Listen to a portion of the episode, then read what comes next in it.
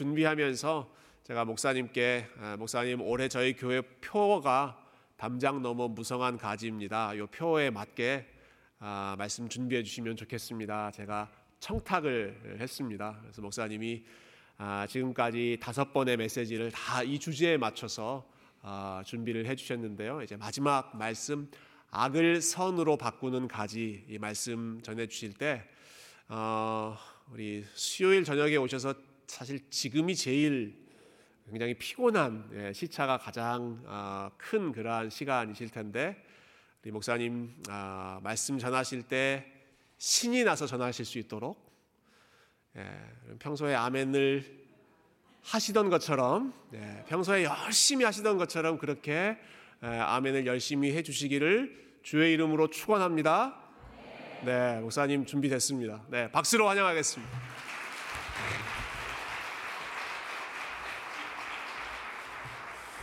네, 아, 정말 우리 조 목사님 정말 센스가 너무 있어요, 그죠?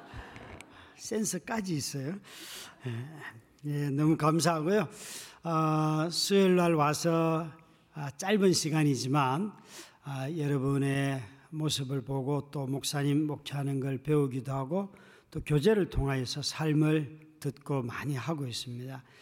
어, 오후에 있는 또 한 시간 반 동안 교제도 기대가 됩니다. 어, 제가 이런 생각, 어, 그 주 메뉴가 끝나고 나면 원래 사이드 메뉴는 맛이 없잖아요. 그런데 간혹 어떨 때는 사이드 메뉴가 또 맛있지 않습니까?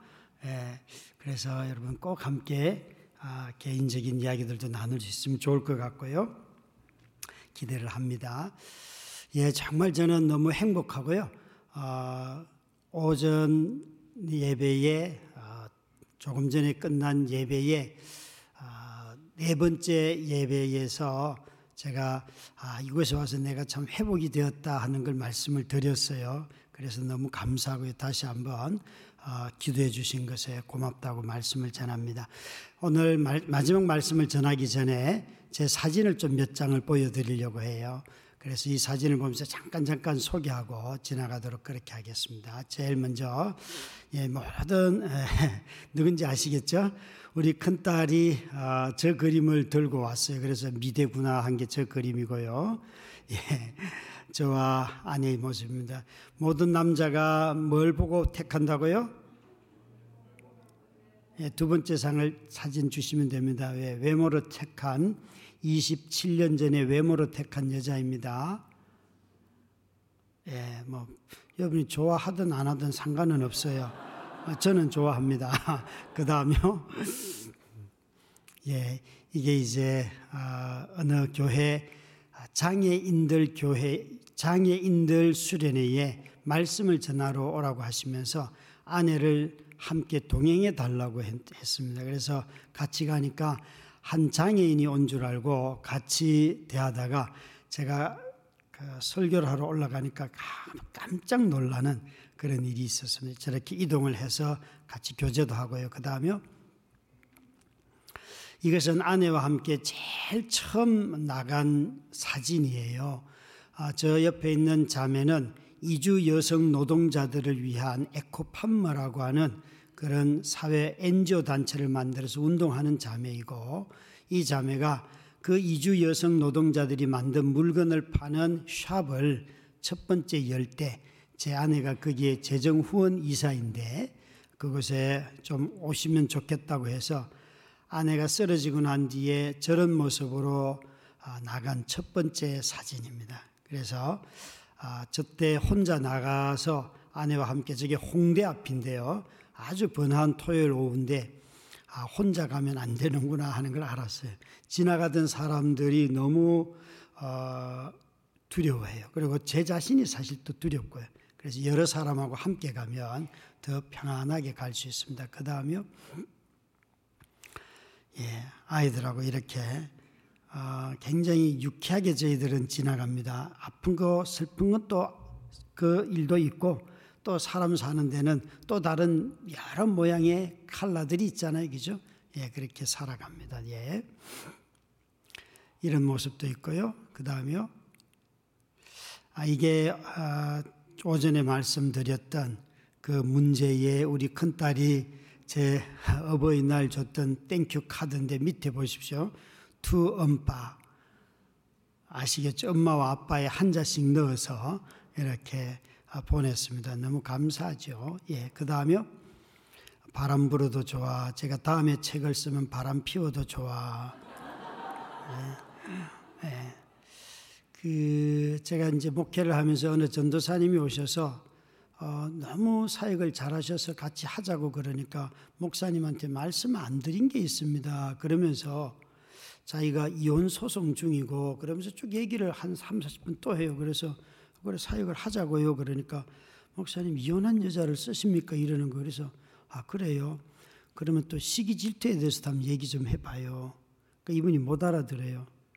당신이 보기에는 이혼한 것이 당신의 인생의 큰 허점이고 사역을 할 수 없을 것 같은 그런 죄라고 생각을 하지만 하나님은 당신의 시기 질투 때문에도 죽었어요. 우리는 죄의 경중을 따지지만 그리스도는 우리의 모든 죄를 여러분 그분이 사해 주셨어요. 그래서 제가 당신은 그렇게 생각해도 하나님은 그렇게 생각 안 해요. 라고 말하고 같이 사역을 잘했어요. 그러다가 이제 그 인터뷰 끝나면서 그런데 내가 지금 아내가 쓰러져 누워있는데 당신처럼 예쁜 여자를 보면 내가 이렇게 찝쩍거리고 표현이 그렇죠. 성적으로 추행을 하거나 그러면 당신 어떻게 행동할래요? 그랬더니만 이분이 나는 키 작은 남자 안 좋아해요. 그래서 그러면 사역해도 됩니다. 왜 물어봤는 줄 아시겠죠? 제가 제 마음을 못 지킬 때 상대방이 저를 지켜줄 수도 있잖아요. 예, 그런 거예요, 여러분. 사람은 자기 마음 지킨다는 게 이게 쉬운 게 아니에요. 여러분, 허물이 얼마나 많겠어요. 그렇지만 그런 것에 걸려 넘어지지 않는 것은 하나님의 긍휼과 자비가 있는 거잖아요. 그 다음 사진요. 예, 우리 막내가 세례받는 날에 저한테 세례를 받는, 그래서 너무 기뻐서 아이들과 함께 찍은 사진입니다. 그 다음요. 딸들, 우리 딸들만 데리고 아들은 빼고 제주도에 여행 가서 같이 어, 여행을 갔는데 제가 아이들하고 여행 갈 때는 반드시 여행의 그 여정 또 방문할 곳 다 자기가 좋아하는 걸 다 내라고 해요. 그래서 서로 계획을 짭니다. 그랬더니만 막내가 어느 사진작가의 스튜디오를 찾아갔어요. 막내가 선택한 가서 같이 사진을 찍은 그런 모습들입니다. 그 다음에 예, 이것은 아내와 함께 코스모스 축제에 갔다고 표시하기 위해서 아, 저렇게 찍은 사진입니다. 네. 그 다음에 지금은 이 모습으로 집에 누워 있습니다. 이제 코로 이렇게 식사하던 것은 배 쪽에 위류관을 꽂아서 위에 바로 들어가도록 해서 그렇게 늘 간병을 하고 있습니다. 그 다음에 이건 우리 성도들입니다. 보시다시피 굉장히 아이들이 많지요. 그렇죠? 예, 저희들도 삼십 대 후반, 사십 대 초반에 아, 젊은, 비교적 아주 젊은 성도들과 함께 지금까지 목회를 하고 있습니다. 그 다음에 예, 끝입니다. 예, 이렇게 아, 보여드린 것은 하도 제가 제 이야기를 막 섞어서 이제 좀 마무리하려고 보여드린 거고요. 이제 말씀으로 돌아오겠습니다. 오늘 읽은 이 말씀으로 마지막으로 아, 이번 주제에 맞게 담장 넘어 무성한 가지의 다섯 번째입니다. 이번엔 악을 선으로 바꾸는 가지. 악을 하나님은 섭리를 통하여서 악을 이용하셔서 당신의 섭리를 이루시는 하나님이잖아요. 그래서 우리 모두는 다 신앙을 가졌을 때 어떤 악한 일에 내가 피해를 입고 손해를 입고 그것을 극복할 또 내가 싸워서 이길 능력이 없어도 우리가 믿는 것은 하나님은 이 악을 선하게 바꾸신다. 이것을 믿기 때문에 신앙인들이 위대한 것 아니겠습니까? 저는 제가 이렇게 아내를 돌보는 일로 공영방송에서 여러 번 제게 섭외를 했어요. 아, 촬영을 하자고. 크리스마스 한 한 달 앞둔 어느 시점에서 공영방송에서 요즘 어, 목사님 꼭 한번 촬영하고 싶습니다. 저는 그때마다 다 거절했어요. 그 내가 왜 공영방송까지 나가냐? 나는 안 나간다. 그랬어요. 아, 그러면서 제가 이렇게 어느 날 물었어요. 왜 나를 자꾸 설득을 하냐? 나는 나갈 마음이 없는데 그래도 이유라도 한번 들어봅시다. 그랬더니만 아, 요즘 교회 이미지가 안 좋아서 그러더라고요. 그래서 내 얼굴을 내보내봐라. 이미지가 좋아지겠냐. 이미지 더 나빠진다. 당신들이 공영방송에서 교회 이미지를 생각해 주니까 참 고맙습니다. 그런데 교회는 이미지를 통하여서 사람들에게 변화되었다고 알려주는 데가 아니고 우리 삶이 변하면 자연스럽게 이미지는 바뀌는 겁니다. 그러면서 거절했어요. 굉장히 포부가 있죠. 그죠? 실제로 그렇지 않습니까, 여러분? 성도들의 어떤 겉모양 보고 사람들이 오겠습니까? 아닙니다. 우리의 삶이 변화된 삶을 꾸준히 살아가면 세상이 어느 날 아, 인정하고 오게 되어 있습니다. 그런데 자꾸만 사람들은 이미지를 바꾸려고 너무 애를 많이 써요. 그래서 홈페이지를 개, 어, 리바이스드 하면 사람이 온다든지 막 이런 얘기들을 참 많이 해요. 그거 한다고 해서 오지 않습니다, 여러분. 워낙 세상은 빨리 변하기 때문에 더 좋은 것이 막 나오기 때문에 본질을 잘 지키고 살아가는 것이 오히려 우리의 삶이 변화되면, 성도들의 삶이 변화되면 사람들이 교회로 옵니다. 그래서 거절을 했습니다. 또 다른 거절한 이유는 이런 공영방송에 촬영을 하면 한 달 정도는요, 사생활이 보장되지 않습니다. 다 노출됩니다. 그 어떤 연출되는 과정들이 있어요. 그래서 아이들에게 물었습니다. 얘들아, 방송국에서 우리 찍자는데 나갈래? 그러니까 아빠 절대 안 됩니다. 그래요. 그래서 오케이, 안 나갔어요. 그런데 어느 날 이 말을 듣고도 그 담당 피디가 교회 안수 집사님이셨는데 또 왔어요. 여러분, 공영방송에 나간다는 것은 촬영팀이 규모가 다릅니다. 작가들만 여섯 명 옵니다. 기독교 방송들은요, 작가가 피디고 피디가 촬영기사고 그냥 한 사람이 다 하거나 정말 소규모예요. 그런데 공영방송은 사전에 와서 조사하는 사람하고 해서 어마어마합니다. 그 규모가. 그런데 제가 이렇게 말했어요. 내 조건을 들어주시면 제가 촬영에 응할게요. 그러니까 조건이 뭐니, 뭐냐고 물어요. 그래서 저는 조건이 딱 하나 있습니다. 이 고통의 삶을 겪어보면서 이걸 이해할 길이 없습니다. 고통은 어떤 철학과 어떤 것 가지고 해도 이해가 안 되는데 이걸 이해할 수 있는 것은 딱 하나밖에 없는데 십자가밖에 없습니다. 십자가는 악을 이용하여서 선으로 만드는 거기 때문에 나 두 시간 동안 십자가만 얘기하게 해주면 촬영할게요. 이렇게 말하니까 촬영합시다 이러는 거예요. 그래서 제가 웃으면서 제가요, 방송의 메커니즘을 조금 아는데요, 다 촬영하고 난 뒤에 마음대로 편집해서 마지막 날 저한테 이렇게 전화하실 거잖아요. 목사님, 죄송합니다. 십자가는 다 뺐습니다. 그런 방송은 제게 아무 의미가 없습니다. 굉장히 아이고, 불쌍한 어떤 남자가 있는데 자기 마누라 돌보느라고 삶은 이렇게 살고, 얼마나 여러분 영상에 편집되면 예쁩니까? 사람들이 막 감동이 되잖아요. 그죠? 여러분, 그 영상이 한번 나가면 엄청나게 후원 들어옵니다. 게임이 다릅니다, 이건. 그런데 저는 그게 싫은 거예요.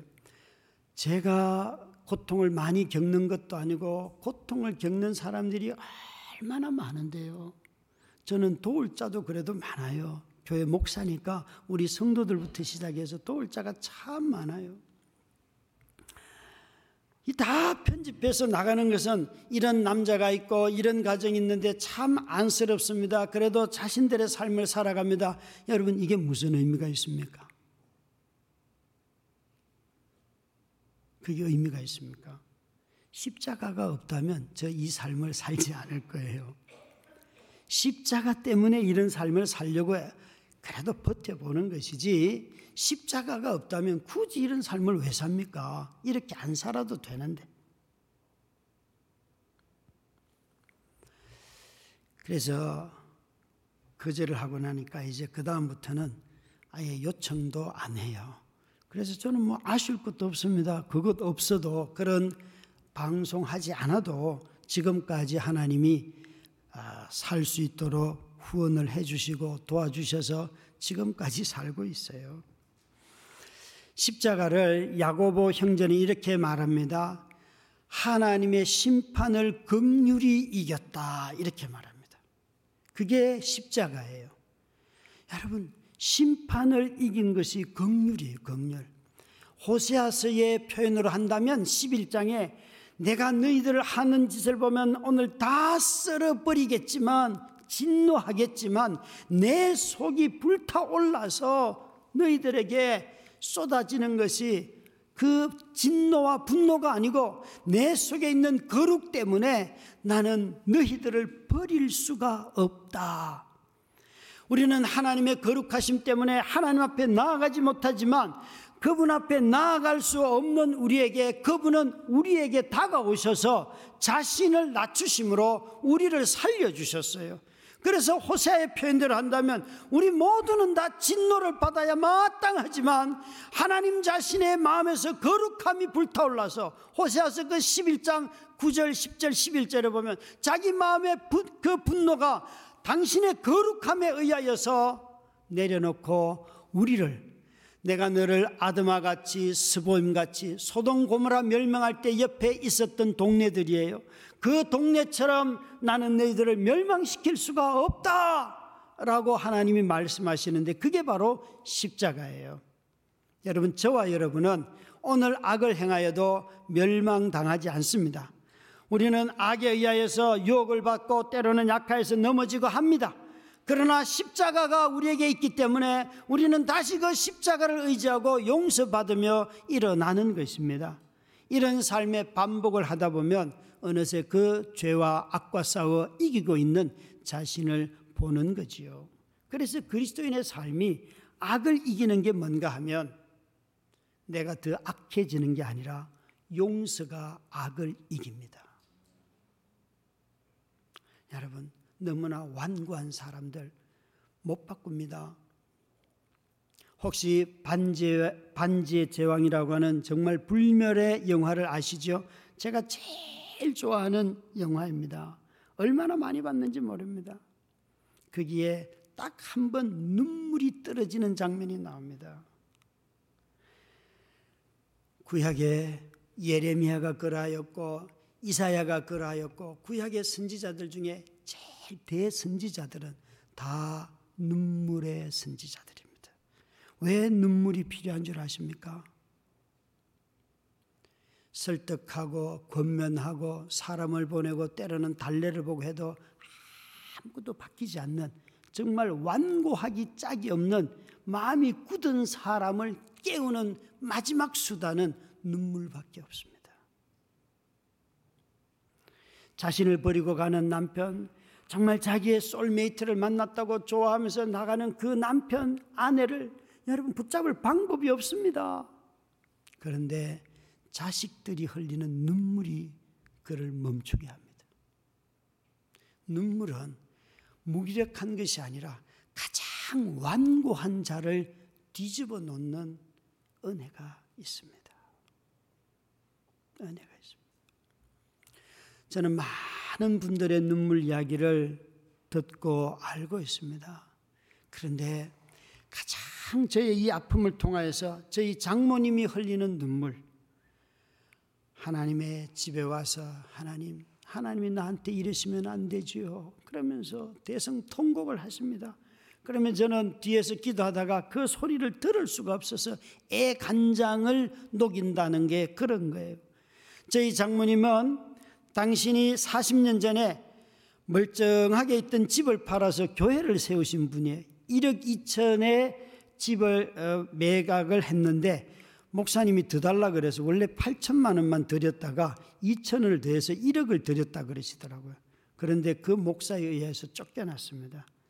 왠가 하면 목사님 너무 기도 안 해요. 목사님 기도 좀 해요. 우리 장모님 늘 교회 가서 기도하는 것이 젊을 때부터 소망인데 그렇게 목사님에게 목사님 기도 좀 해요 그랬더니만 설교 시간에 사탄아 물러가라 그 말씀 듣고 제가 장가 갈 때쯤 그런 일들이 일어났던 것 같아요. 저한테 물으시더라고요. 김 목사, 우리 목사가 나보고 사탄이라고 하는데 어떻게 하면 좋냐. 뭘 어떻게 해요. 사탄이 떠나야죠. 예? 사탄 소리 듣고 거기 어떻게 신앙생활 합니까? 그랬더니만 내가 여기에 집을 바쳐서 교회를 세웠는데 아니 그걸 목사한테 바쳤어요. 하나님한테 바쳤어요. 그거 어차피 그 목사가 못 가져가요. 가져가도 그 인생 쫄딱 망해요. 걱정하지 마세요. 하나님도 살아계세요. 그래요 안 그래요? 교회 팔아가지고 가는 인간들이 잘 되는 거 맞습니까? 예?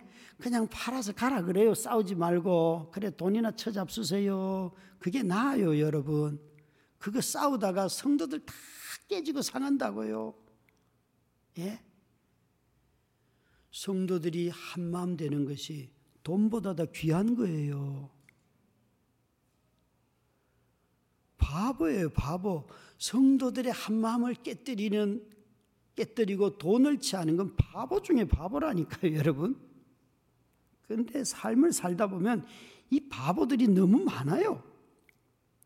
그래서 어머님 보고 떠나라 그랬더니만 떠나셨어요. 그래서 저희 교회로 오시는 것은 싫습니다. 안 됩니다. 친인척의 비리를 제가 감당할 수가 없으니까 교회는 저와 우리 성도들이 나중에 권사도 세우고 집사도 세우고 할 테니까 어머님은 멀리서 기도해도 기도는 효력이 있습니다. 그러니까 멀리서 하세요. 그랬더니만 네가 나를 어쩌고 저쩌고 그러시더라. 싫습니다. 여러분, 여러분의 인생에 정말 역설, 도대체 해결할 수 없는 또 이해도 안 되는 일들이 얼마나 많습니까? 그런데 살아가다 보면 하나님의 의하여서 모든 문제가 풀려 있는 것 참 많이 경험하시죠? 바람 불어도 좋아 첫 번째 챕터가 삶에 내가 이해해서 사는 게 아니라 살다 보면 몰라도 뭐해도 하나님이 계시기 때문에 사라지더라. 여러분, 그게 악을 이기는 방법이야. 악은 여러분 똑똑한 척하고 잘난 척하고 힘을 우리가 모으면 이기고 그런 게 아니에요.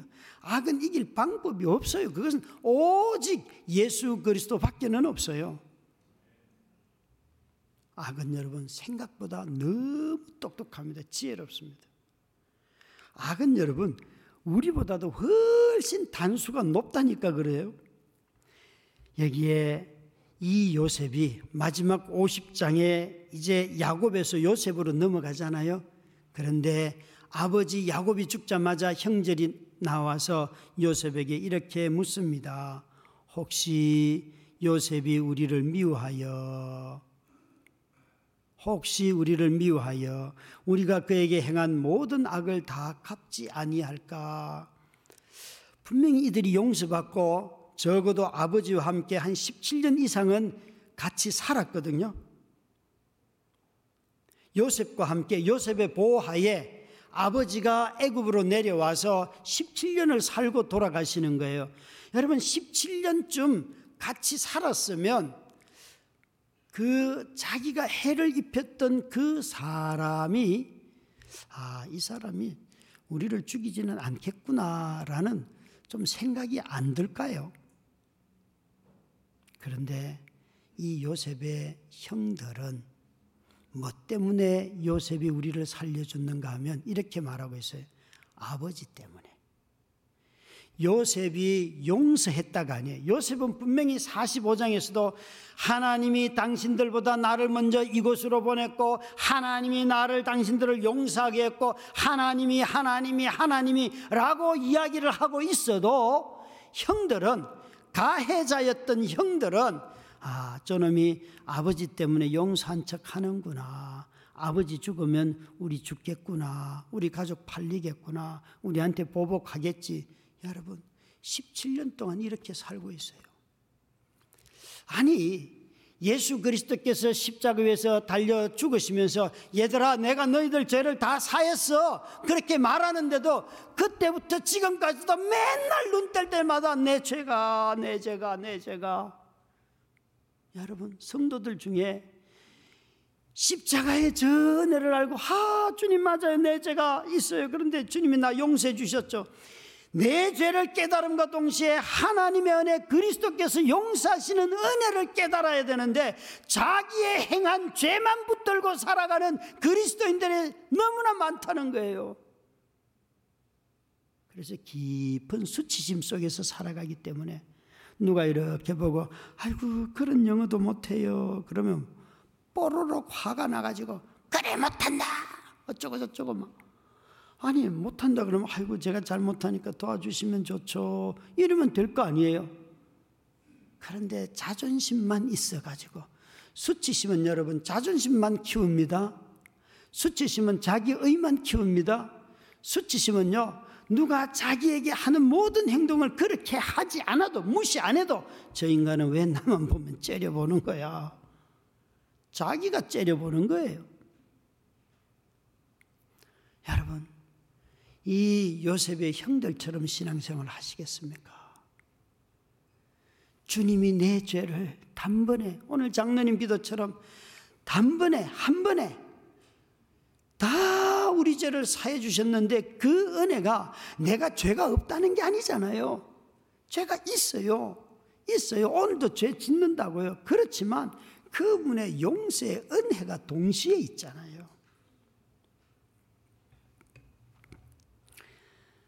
우리가 그에게 행한 모든 악을 갚지나 아니할까? 도대체 무슨 일을 얼마나 많이 했길래 모든 악을 행하였는지 형들이 정말 못됐어요. 이상하게도 여러분 죄를 지으면요 가인이 아벨을 죽입니다. 그런데 아브라함은 자기 조카 롯을 죽이지 않았어요. 롯을 구원했어요. 그런데 이삭은요 그가 태어나서 어, 에서와 야곱을 낳았는데 이삭의 두 아들들은 또 서로 죽이려고 해요. 그런데 야곱의 또 아들들은 정말 어마어마하게 집단적으로 한 한 명의 동생을 그냥 팔아버렸어요. 어떻게 이 창세기를 보면서 하나님의 언약으로 부름받은 아브람 이전에도 죄를 지으니까 가인이 아벨을 죽이는 일이 있고 아브라함을 하나님의 언약으로 불러서 아브라함은 그래도 조카 롯을 보호하고 그에게 은혜를 베풀었는데 왜 이삭 내려가니까 야곱쯤 가니까 또 야곱의 자녀들쯤 가니까 그냥 가인과 아벨처럼 삶을 삽니까? 죄는 죄는 우리에게 항상 언약과 함께 우리 곁에 있습니다. 그래서 죄가 가장 가까이 있는 사람들을 항상 모함하고 싫어하고 저주하고 비난하고 그러는 거예요. 그래서 요한일서에 보면 형제를 사랑하라 서로 사랑해라. 멀리 있는 사람 한국에 있는 대통령 사랑하지 마시고요 여러분. 예, 한국에 있는 대통령 사랑하지 말고 여기 있는 성도님들 사랑하세요. 그 일로 부름받았는데 자꾸 딴 데 사람을 사랑하려고 해요. 한국에 있는 대통령은 한국에 사는 사람들이 사랑하도록 하시고요. 여러분은 그레이트 아메리칸의 시티즌 아닙니까? 예? 미국 대통령을 위해서 기도하시는 일이 여러분이 할 일이잖아요. 또 안 하시죠, 그죠? 아, 여러분에게 영주권도 주고 시민권도 줬는데 좀 마음이 너그러워지시기를 바라요. 좀 기도하는 내용을 보면 저 마음이 밴댕인지 너그러운지 알 수 있어요. 기도하는 걸 보면 여기에 형들이 아니 요셉이 지금 십칠 년 이상이나 먹여주고 입혀주고 재워주고 같이 살았다고요. 그런데도 불구하고 아버지 죽었다고 이제 우리 죽었구나. 동생의 보복을 두려워하고 있어요. 사실 용서를 구하는 것도 쉽지는 않지만 또 용서를 베풀어도 그 용서 베푸는 것을 받아들이는 사람도 잘 받아들여야 합니다. 어느 날 성도들이 와서 제가 늘 자주 이런 말을 했어요. 여러분이 실직하면 제가 밥 먹여줍니다. 그랬어요. 목사가 하는 일이 그런 거잖아요. 그죠? 저는 신명기 팔 장에 있는 삼 절 육 절 말씀 중에 너희가 아, 뜻과 말씀으로 산다. 사람이 무엇으로 삽니까? 그럴 때 하나님의 말씀으로 뜻으로 산다. 이게 주님이 신명기 말씀을 가르쳐 준 거잖아요. 그러면 목사한테 요구할 때 뜻을 요구해야 돼요? 안 해야 돼요? 예. 주님은 두 개로 산다고 그랬지 언제 한 가지로 산다고 그러지 않았어요. 그래서 제가 늘 하는 말이 그거예요.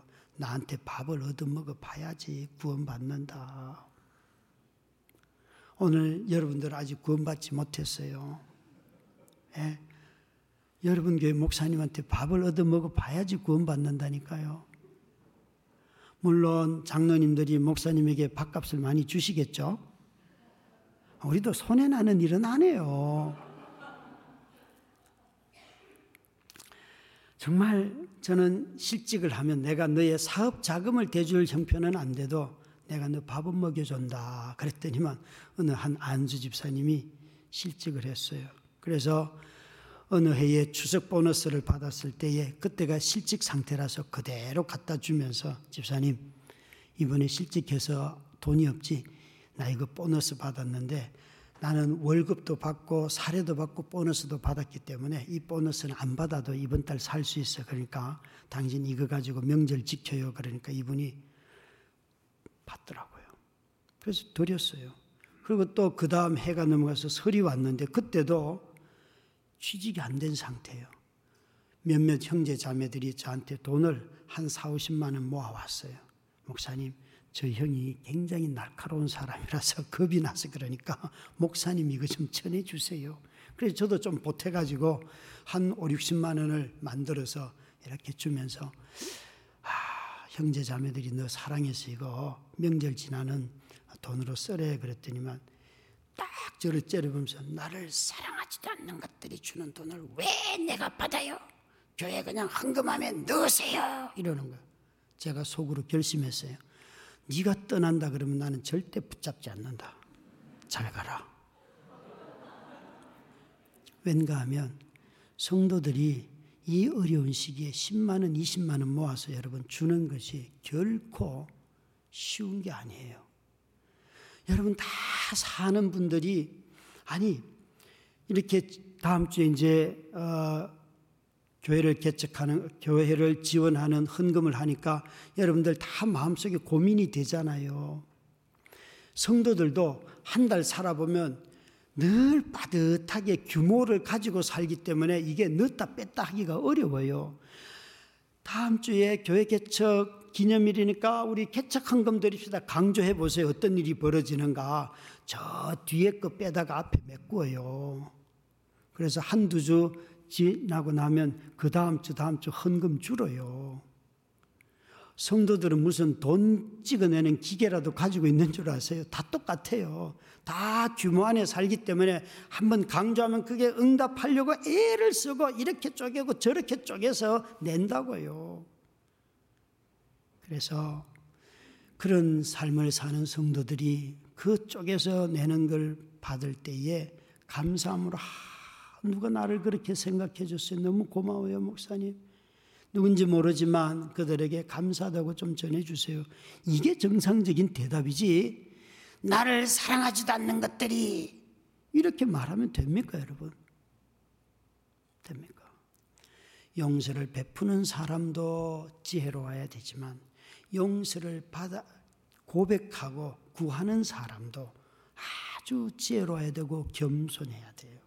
또 이런 나눔을 할 때에 받는 사람도 겸손한 마음으로 사랑으로 받아들여야지 내가 옛날에는 베푸는 사람이었는데 여러분 교회 안에 주의할 것은 자기는 도움을 받지 아니하면서 늘 베푸는 사람들은 주의해야 됩니다. 자기 의에 갇혀있기 때문에 안 받겠다는 거예요. 교회는 항상 서로 사랑하는 곳이에요. 서로 사랑해. 너는 나한테 받기만 해야 돼. 그는 성도가 서로 사랑하는 게 아니에요. 절대 안 돼요. 이렇게 가르쳤지만 우리 목사님과 함께 젊은 시절에 보냈던 동안교회에 꼭 그 주일날만 되면 찾아오는 상준이 형님이라고 계셨어요. 이분은 노숙인이에요. 노숙인. 목사님도 아실 거예요. 그런데 이분은 왜 하필 우리 부서로 오는지 딴 데 가도 되는데 와요. 이분은 노숙이니까 얼마나 몸에서 냄새가 납니까? 어느 날 왔는데 목사님 그러면서 저를 다 정말 괴로워요. 괴로워요. 그래서 제가 어느 날 아 인간아 인간이 좀 되라. 너는 어떻게 와서 매주 나한테 얻어먹기만 하고 너는 나한테 주는 거 없냐 그러니까 그 다음부터는요. 꼭 올 때 자판기 커피를 하나 빼와요. 그런데 요 고약한 버릇은 지가 한번 먹고 아 여러분 진짜 노숙인들이 주는 컵을 잡으면 냄새가 어마어마합니다. 이거 나 말도 했고 주는데 안 먹을 수는 없고 이렇게 돌려서 반대편으로 먹지만 정말 괴롭습니다. 여러분 우리가 말로는 뭐든지 더 다, 저, 다 사랑합니다. 하지만 그런 일들이 일어나면 저처럼 인상이 쓰이고요. 안 왔으면 좋겠고요. 그런 거예요. 우아하게 내 격이 맞는 사람이 왔을 때는 우리 사랑해 그러지만 서로 차이가 나는 사람이 오면요. 마음의 중심이 험벌해지지 아니하고는 절대 그가 교제할 수가 없어요. 교제할 수가 없어요. 정말 용서를 구하는 것도 쉽지 않지만 용서를 받아들이는 데도 꼭 필요합니다. 이천오 년도에 팔월 달에 아내가 팔월 팔일 날 출산하고 팔월 십일 날 쓰러졌는데 그게 뇌경색이에요. 그리고 집에서 간병을 하다가 어느 날 어, 이천팔 년 유월 이십삼일 날 유월 삼십일 날 설교하러 가는 큰 집회가 있었어요. 청년들 오천 명이 모이는.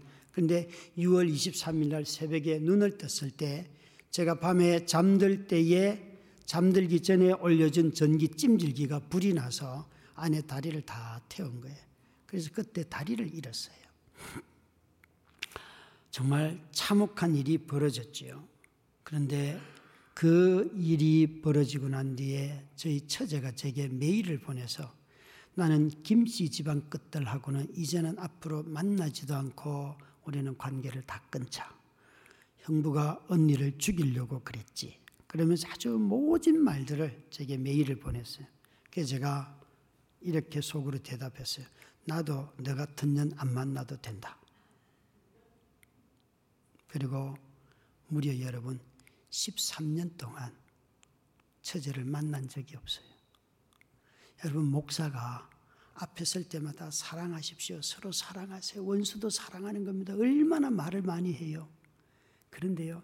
처제의 그 말 한마디가 비수가 되어가지고 내가 언니를 죽이려고 한 것이 아니라 더 사랑하고 나는 살려고 애를 쓰는데 거기다 대고 말 한마디를 더 해놓으니까 꼴도 보기 싫은 거예요. 그래서 제가 장인 처갓집에 가면 장모님이 처제한테 형부 온단다 그렇게 말하고요. 또 처제가 저희 집에 오면 저보고 처제 온다 그러면 그 소리는 피하라는 소리예요. 그래서 십삼 년 동안 만난 적이 없어요. 얼마나 위선자입니까, 여러분? 근데 이 년 전에 장애인 특별공급 아파트가 당첨이 되었어요. 그래서 중도금을 넣고 이제 마지막 잔금을 치르고 입주하는 날이 왔는데 저는 법을 모르니까 잔금 그러면 지금 중도금은 다 은행에서 대출을 받았으니까 마지막 정말 남아있는 잔금만 준비하면 되는구나 해서 막 카드를 긁고 보험약관을 대출해서 막 일억을 만들었어요.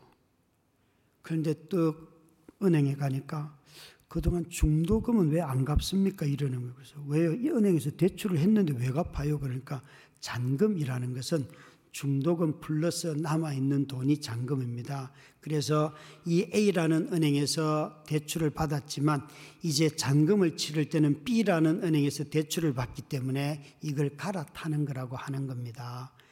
이 전체 액수를 다 가지고 오셔야지만 입주할 수가 있습니다. 이러는 거예요. 그 돈이 여러분 이억이에요. 이억. 저는 그런 돈이 없어요. 자격도 안 돼요. 그래서 돈 없는데요. 아니 은행에서 빌려서 지금 내가 이자 내고 하고 있는데 뭐가 문제냐고 막 은행에서 따지니까 아 소용이 없어요. 이 이야기를 들은 장모님을 통해서 처제가 듣고는요. 어머님을 통해서 자기가 이억의 돈을 빌려주겠다는 거예요. 우리 처제는 결혼을 하지 않았는데 종합병원에서 임상병리실의 책임자예요. 오십 벌써 네 살이 된 처제니까 굉장한 사실은 고액의 연봉자죠. 그렇다고 해서 빌려주는 건 아니지만 처제가 자기가 일 년 동안 이자까지 다 내고 형부 내가 이억을 빌려줄게. 그리고 이억을 제가 처제로부터 받았어요. 그때에서야 제 입에서 처제.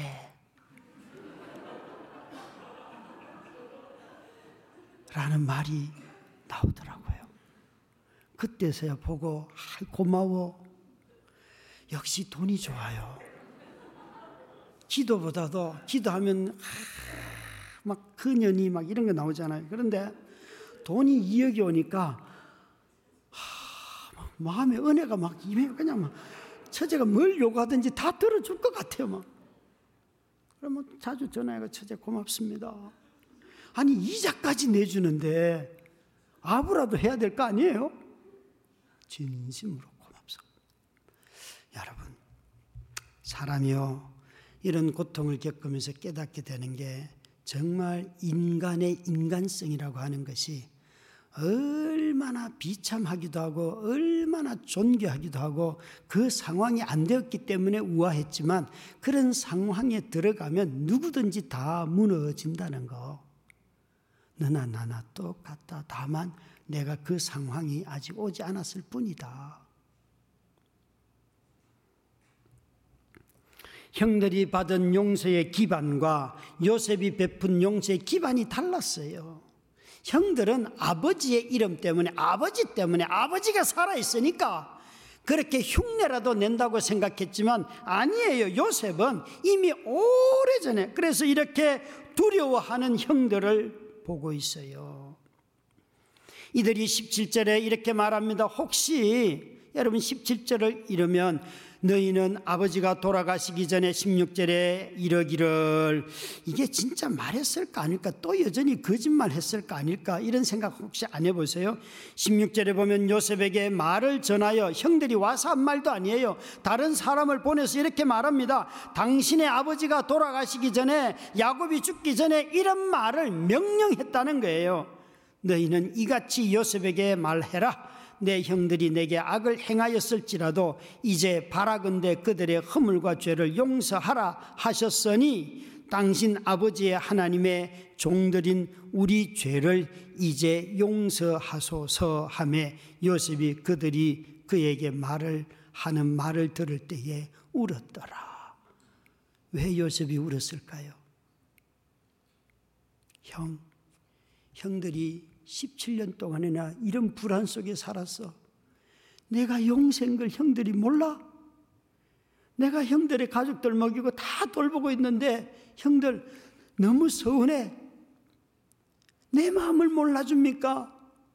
내가 총리가 되어서 당신들을 모함하고 가두었다면 오래전에 끝났을 거예요. 십칠 년을 살았는데도 불구하고 형들 내 마음을 몰라. 요셉은 아마 그러면서 울었을 것 같아요. 여러분, 이 형들이 얼마나 사기치는 데 능했습니까? 정말 저는 야곱이 이 말을 했는지 천국 가면 물어보고 싶어요. 그때 그 말 했습니까?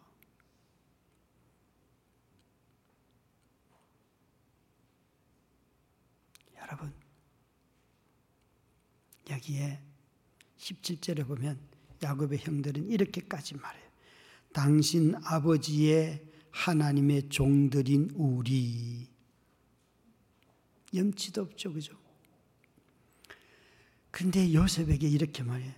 당신 아버지의 하나님의 종들인 우리를 이제 용서하소서 하며 요셉이 울었더라. 그러면서 십팔 절을 보시면 이렇게 말합니다. 조금 전에 종이라고 했어요. 하나님의 종이라고 했어요. 그런데 이들은 요셉을 향해서 그의 형들이 또 친히 와서, 조금 전에는 사람을 보내서 이렇게 말을 전했고 직접 나와서 요셉의 앞에 엎드려 이르되 우리는 당신의 종들이니이다. 자기 동생의 종이래요. 이거 언제 하던 말이에요. 요셉이 섣부르게 자기 꿈을 가지고 이야기했을 때 우리가 네 종인 한 말이냐라고 했던 창세기 삼십칠 장의 꿈을 이야기를 이제는 자기들 입으로 말하고 있어요. 그런데 이건요, 여러분, 비굴함이지 용서 구하는 게 아니에요. 당신이 힘이 있고 당신이 권력자고 당신이 우리를 먹여주고 그러니까 우리가 당신의 종입니다. 이 두려움 속에서 당신이 가진 권력과 당신이 가지고 있는 힘과 그것 때문에 우리 사장님 앞에 내가 굽신거리지 아니하면 저 인간이 나를 자를 것이 두려워서 사장님 이렇게 말하는 것은 자기를 낮추는 겸손이 아니에요. 그거는 비굴함이에요. 돈 앞에 비굴하고 지위 앞에 비굴한 거예요. 그래서 그런 인간이 다시 그 자리에 가면 사람들을 짓밟는 거예요. 하염없이 짓밟고 정말 끊임없이 문제를 만들어내고 권력을 주는 순간 그 권력을 국민을 위해서 사용하지 않는 그런 아주 못된 버릇이 자기 안에 있는 것이에요. 완전한 용서의 기반 위에서 순종할 때에는 관계의 자유함이 옵니다. 앞에 있는 사람에게 두려워하지 않습니다. 그런데 비굴한 자들은 이렇게 두려워합니다. 동등한 인격적인 관계에서 내가 비록 지위가 낮아도 내가 해야 할 말들은 하고 권할 말들은 하고 그 말들을 다 얼마든지 화를 내지 않고도 얼마든지 하게 되지요. 그래서 두려움에서 오는 이 비굴함은 순종을 하면 할수록 분노를 키우고 나중에는 엄청난 격분에 사로잡히게 합니다. 우리는 겸손한 척해서는 절대 용서에 이르지 못합니다.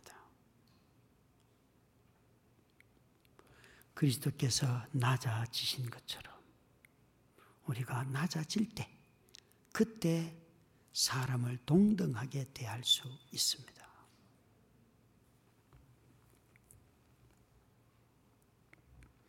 언약을 취한 자는 살아서 용서하는 자로 살아가지만 그가 죽을 때는 언약의 계승자가 됩니다. 이 용서가 흘러서 야곱의 용서를 통해서 하나님의 백성이 애굽 땅에 존재할 수 있었지요. 그래서 그 공동체가 언약의 공동체로 이집트의 바로가 통치하는 나라에서 언약의 공동체로 살아가는 거예요. 하나님의 백성으로 그 땅에 존재하는 것이에요. 나의 용서를 통하여서 거대한 하나님의 공동체, 하나님의 백성들의 공동체가 이루어진다면은 이것보다 더 영광스러운 것이 어디에 있겠습니까?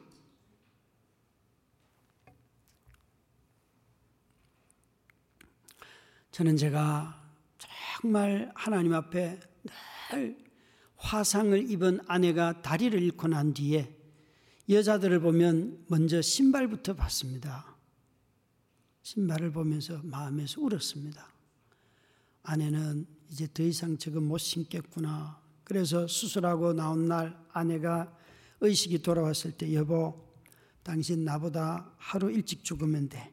내가 당신 업고 다니더라도 내가 할게. 수술하는 날 그 시간에 그 병원 옆에 있는 영등포에 가면 큰 롯데백화점이 있는데 그 백화점에 가서 쇼 윈도에 있는 신발을 보면서 하염없이 울었어요. 그래서 아내가 다리를 잃고 난 뒤에 사, 오 년 동안은 제 손으로 신발을 사본 적이 없어요.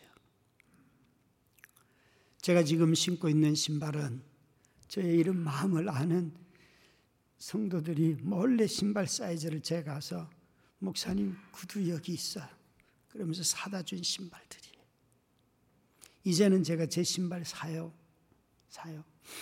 근데 정말 밤마다 아내를 간병하면서 그 뭉툭하게 잘려있는 정강이를 만질 때마다 얼마나 후회하고 얼마나 괴로워하고 얼마나 정죄한다고요. 했다고요. 그런 정죄가 깊어지면 사실은 제 자신이 외도하고 싶은 유혹이 계속 찾아와요. 여러분, 정죄하는 사람들이 외도합니다.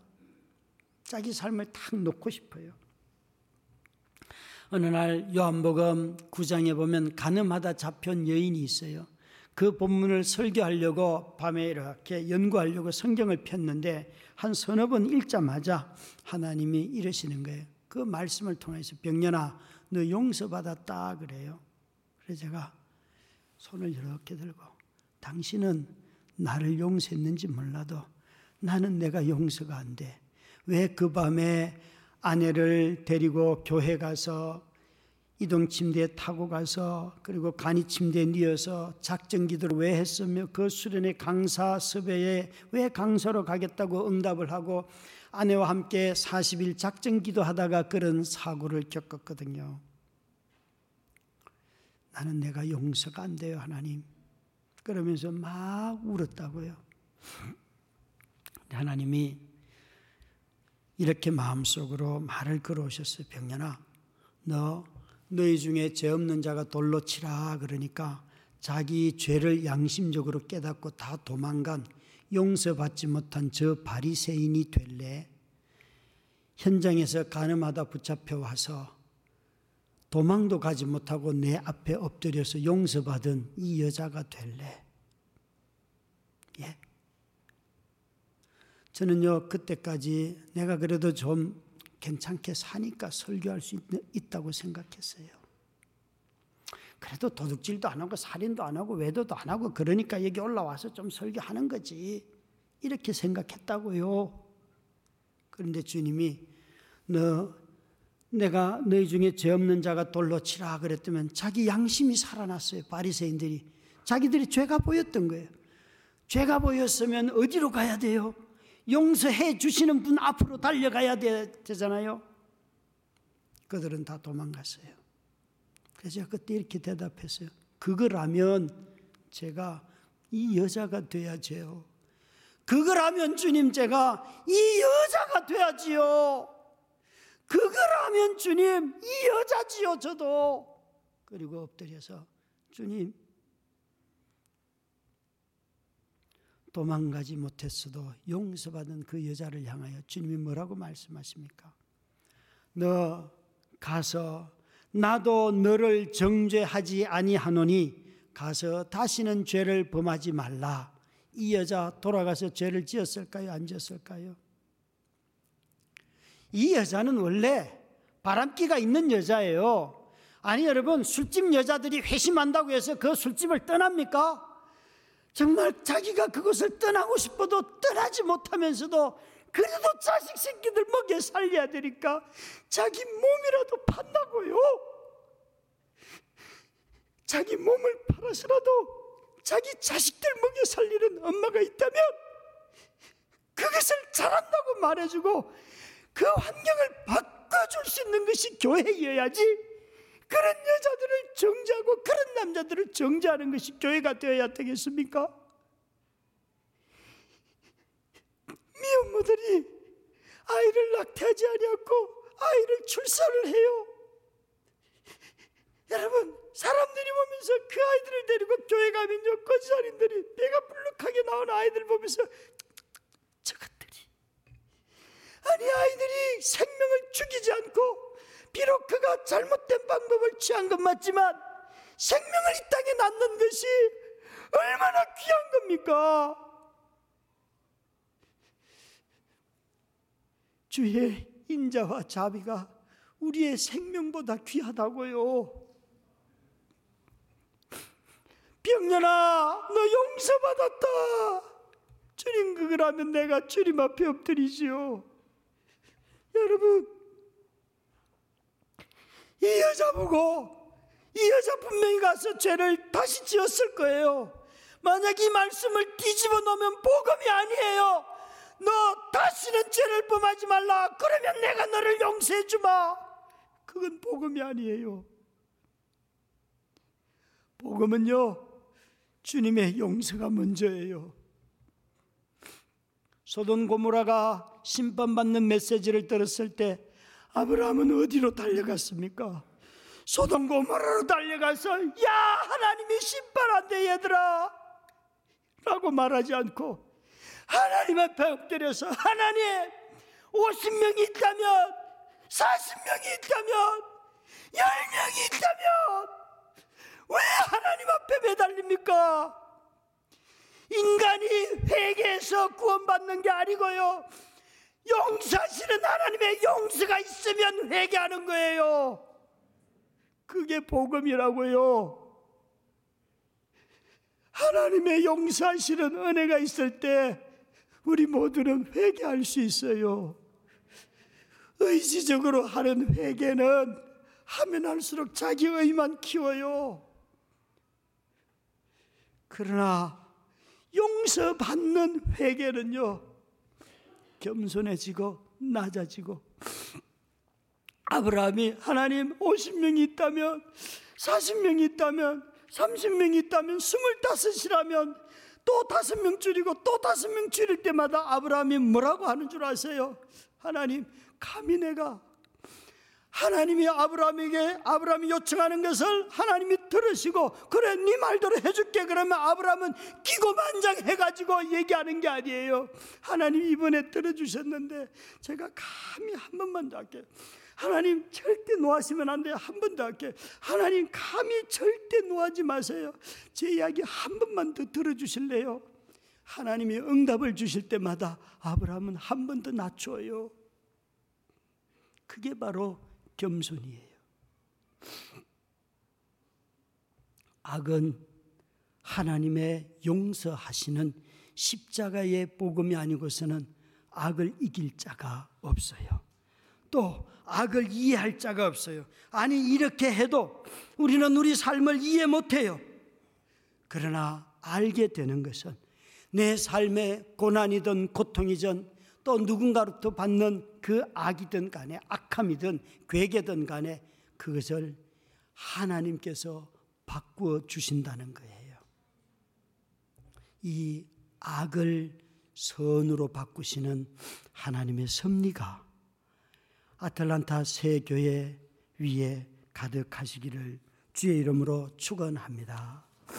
우리 함께 이번 사경회의 주제 찬양인 의지했던 모든 것 변해가고 억울한 마음은 커져가네 우리 함께 찬양하십시다.